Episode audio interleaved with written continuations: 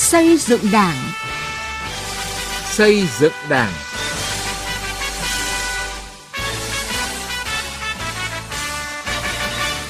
Thưa quý vị và các bạn,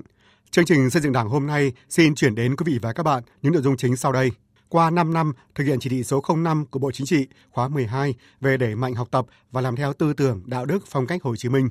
thu hồi tài sản tham nhũng từ quy định đến thực tiễn.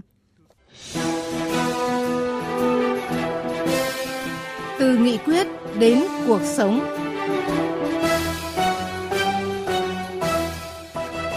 Thưa quý vị và các bạn, cuối tuần qua, Ban Bí thư Trung ương Đảng tổ chức hội nghị trực tuyến toàn quốc sơ kết 5 năm thực hiện chỉ thị 05 của Bộ Chính trị khóa 12 về đẩy mạnh học tập và làm theo tư tưởng đạo đức phong cách Hồ Chí Minh, triển khai kết luận số 01 của Bộ Chính trị khóa 13 về tiếp tục thực hiện chỉ thị 05. Tổng Bí thư Nguyễn Phú Trọng dự và phát biểu chỉ đạo tại hội nghị. Cùng dự tại điểm cầu tòa nhà Quốc hội có Chủ tịch nước Nguyễn Xuân Phúc, Thủ tướng Phạm Minh Chính, Chủ tịch Quốc hội Vương Đình Huệ, Thường trực Ban Bí thư Võ Văn Thưởng, các đồng chí Ủy viên Bộ Chính trị, Bí thư Trung ương Đảng, lãnh đạo các bộ, ban ngành trung ương và 323 tập thể cá nhân điển hình tiêu biểu có thành tích trong học tập làm theo đạo đức phong cách Hồ Chí Minh của các ngành địa phương trên toàn quốc giai đoạn 2016-2021. Phóng viên Văn Hiếu phản ánh.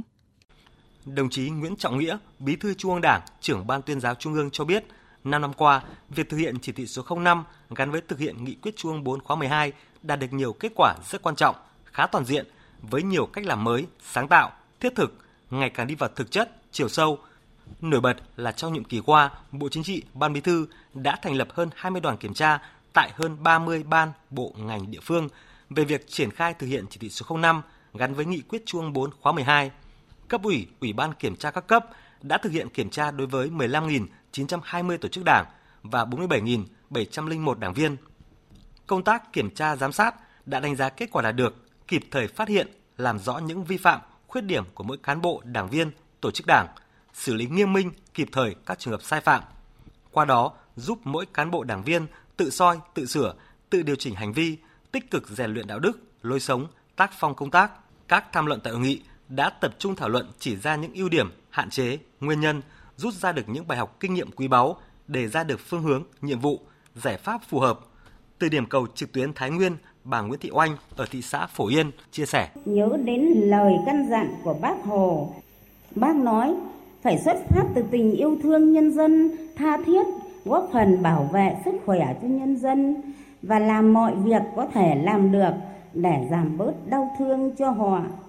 Với tinh thần lá lành đùm lá rách,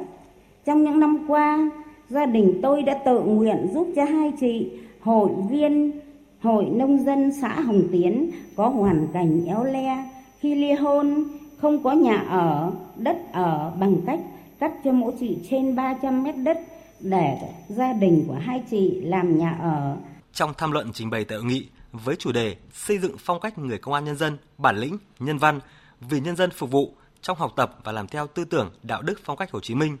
Đại tá Vũ Văn Hậu, Phó Cục trưởng Cục Cảnh sát điều tra tội phạm về ma túy, Bộ Công an cho biết,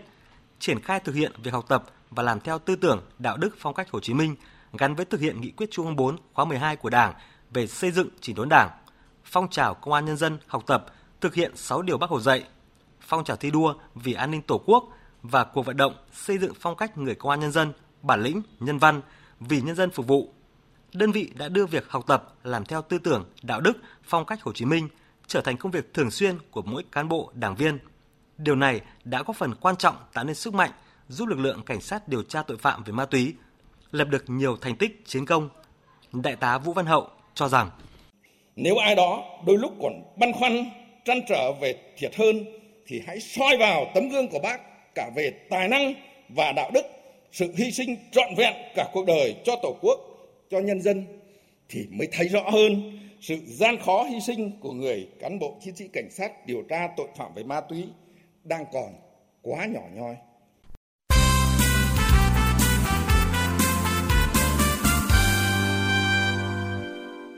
Thưa quý vị và các bạn, ngày 2 tháng 6 vừa qua, Ban Bí thư vừa ban hành chỉ thị 04 về tăng cường sự lãnh đạo của Đảng đối với công tác thu hồi tài sản bị thất thoát, chiếm đoạt trong các vụ án hình sự về tham nhũng kinh tế.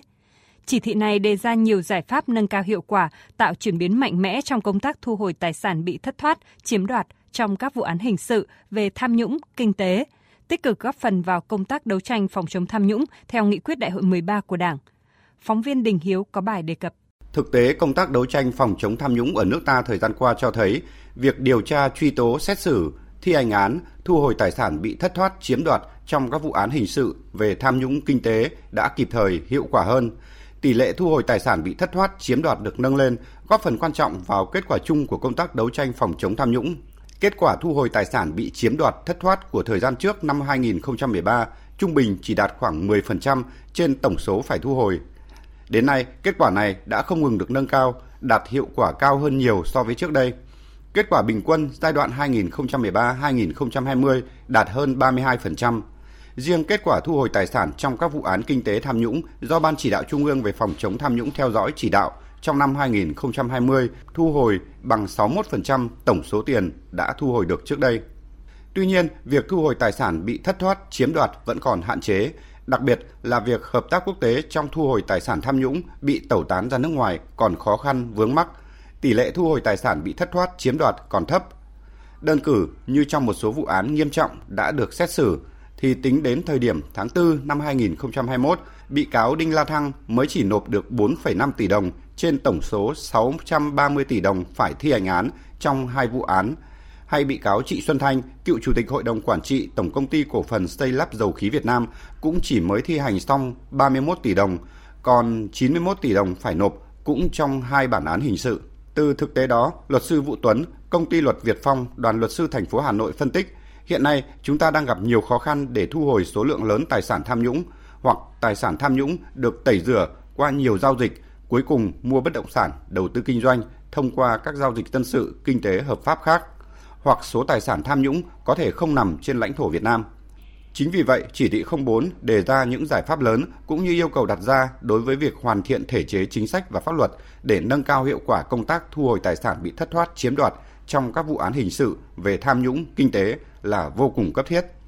Luật sư Vũ Tuấn cho biết chỉ thị 04 của Ban Bí thư đã chỉ ra những điểm còn yếu hoặc có phần lạc hậu của các quy định hiện hành. Mặt khác, chỉ thị này tác động lớn đối với vai trò của cấp ủy, người đứng đầu các ban ngành, các cơ quan có trách nhiệm theo quy định của pháp luật trong công tác thu hồi tài sản bị thất thoát, chiếm đoạt trong các vụ án hình sự về tham nhũng kinh tế. Song song với đó cũng tạo ra sự thúc đẩy, ra soát, sửa đổi, bổ sung, xây dựng, hoàn thiện cơ chế chính sách pháp luật về thu hồi tài sản bị thất thoát, chiếm đoạt. Chỉ thị 04 đã đề ra giải pháp rất phù hợp trong thực tế thi hành pháp luật hiện nay, đó là cần sửa đổi bổ sung pháp luật về thanh tra, kiểm toán, tố tụng hình sự, thi hành án dân sự và các quy định pháp luật liên quan theo hướng bổ sung cho thanh tra viên, kiểm toán viên thẩm quyền áp dụng các biện pháp ngăn chặn việc tẩu tán tài sản khi phát hiện có dấu hiệu tội phạm tham nhũng kinh tế. Chỉ thị 04 cũng đề cao vai trò của Mặt trận Tổ quốc Việt Nam, các đoàn thể trong việc tăng cường giám sát công tác thu hồi tài sản bị thất thoát, chiếm đoạt trong các vụ án hình sự về tham nhũng kinh tế, có cơ chế phát huy hiệu quả vai trò giám sát của nhân dân, khuyến khích người dân phản ánh tố giác tài sản bất minh và sai phạm trong công tác thu hồi tài sản tham nhũng. Tiến sĩ Nguyễn Viết Chức, Hội đồng Tư vấn Văn hóa của Mặt trận Tổ quốc Việt Nam khẳng định, với những quy định này thì hiệu quả công tác thu hồi tài sản tham nhũng sẽ đạt kết quả cao hơn.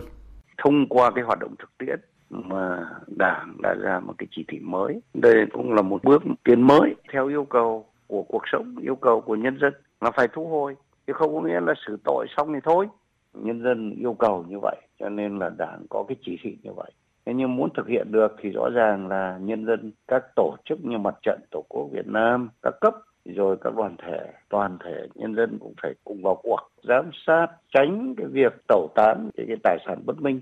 Với những giải pháp đồng bộ toàn diện từ việc nêu cao vai trò của người đứng đầu cấp ủy, cơ quan, đơn vị trong công tác thu hồi tài sản tham nhũng đến những giải pháp về hoàn thiện cơ chế, chính sách pháp luật thu hồi tài sản bị tham nhũng, chỉ thị 04 chắc chắn sẽ tạo chuyển biến mạnh mẽ trong việc thu hồi tài sản bị thất thoát, chiếm đoạt trong các vụ án hình sự về tham nhũng kinh tế, tiếp tục nâng cao hiệu quả công tác đấu tranh phòng chống tham nhũng trong thời gian tới.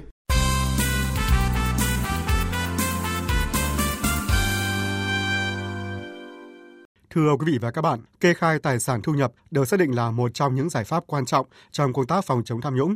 Thế nhưng, trong một thời gian dài, việc kê khai tài sản chủ yếu mang tính hình thức, không phát huy được hiệu quả trong công tác này. Bài viết của phóng viên Sĩ Lý mời quý vị và các bạn cùng nghe. Trước thực tế có những cán bộ lãnh đạo quản lý ở địa phương, bộ ngành có khối tài sản khổng lồ điển hình như cựu Giám đốc Sở Tài nguyên và Môi trường tỉnh Yên Bái, cựu Thứ trưởng Bộ Công Thương Hồ Thị Kim Thoa, đến việc không ít người tuổi đời còn rất trẻ mới bước vào tuổi trưởng thành đã có hàng trăm tỷ đồng. Nhiều cán bộ đảng viên đặt câu hỏi, năm nào việc kê khai tài sản cũng được tiến hành, nhưng tại sao những cán bộ đó lại vẫn có những khối tài sản khổng lồ mà không thấy kê khai và cũng chẳng ai được biết nó nảy nở bằng cách nào? Ông Nguyễn Văn Mùi, bí thư chi bộ tổ dân phố số 21 phường Vĩnh Tuy, quận Hai Bà Trưng, Hà Nội đặt vấn đề – hiệu quả của quá trình kê khai tài sản mà hàng năm cán bộ công chức vẫn thường thực hiện từ trước đến nay thực sự vẫn hình thức. Mẫu số chung của việc kê khai tài sản vẫn là đúng thời hạn, đúng yêu cầu, báo cáo đầy đủ, không có hoặc có rất ít trường hợp bất thường, không trung thực phải xác minh lại. Tự anh kê khai mà thậm chí cái này nó làm qua loa hời hợt mà lại không tập trung vào đối tượng. Cho nên tại sao ở cái lớp trẻ ở đây là có người mới hai ba mươi tuổi đã có hàng trăm tỷ, hàng ngàn tỷ. Thế tại sao? Tiền ở đâu? Có phải họ họ lao động rất giỏi mà họ có số tiền đó không? Đã có những lãnh đạo từng phát biểu thực tế cán bộ của ta không hề nghèo, nhưng khi kê khai tài sản thì hầu như rất nghèo, bởi tất cả tài sản, đất đai, villa, biệt thự, thậm chí cả nhà máy đều là của vợ, con, họ hàng. Đại tá Lê Thế Mẫu, nguyên trưởng phòng thông tin khoa học quân sự Viện Chiến lược Bộ Quốc phòng cho rằng những người kê khai tài sản thì họ làm công việc này một cách hết sức hình thức và chiếu lệ chứ không cũng không uh, thực sự là trung thực uh, trong việc làm này. Cho nên là có rất nhiều cán viên khi họ kê khai tài sản thì gần như họ sống rất rất là trong sạch rất liêm khiết. Nhưng đi phát phát hiện tham nhũng thì tự nhiên là tài sản họ đến giá trị hàng trăm thậm chí hàng ngàn tỷ hàng ngàn tỷ đồng. Đấy là cái cái thứ nhất. Cái thứ hai là khi họ kê khai tài sản thì tài sản của họ dựa trên cơ sở là thu nhập lương là chính thế nhưng mà trong gia đình họ vợ con rồi thật thậm chí cả dòng họ họ thì tài sản rất lớn Thực tế cho thấy rõ việc kê khai tài sản trong nhiều trường hợp còn mang tính hình thức, trong khi đó chúng ta lại thiếu cơ chế kiểm tra giám sát và cả chế tài xử lý đối với tài sản không rõ nguồn gốc. Vì vậy, việc kê khai tài sản chưa phát huy nhiều tác dụng trong phát hiện xử lý tham nhũng.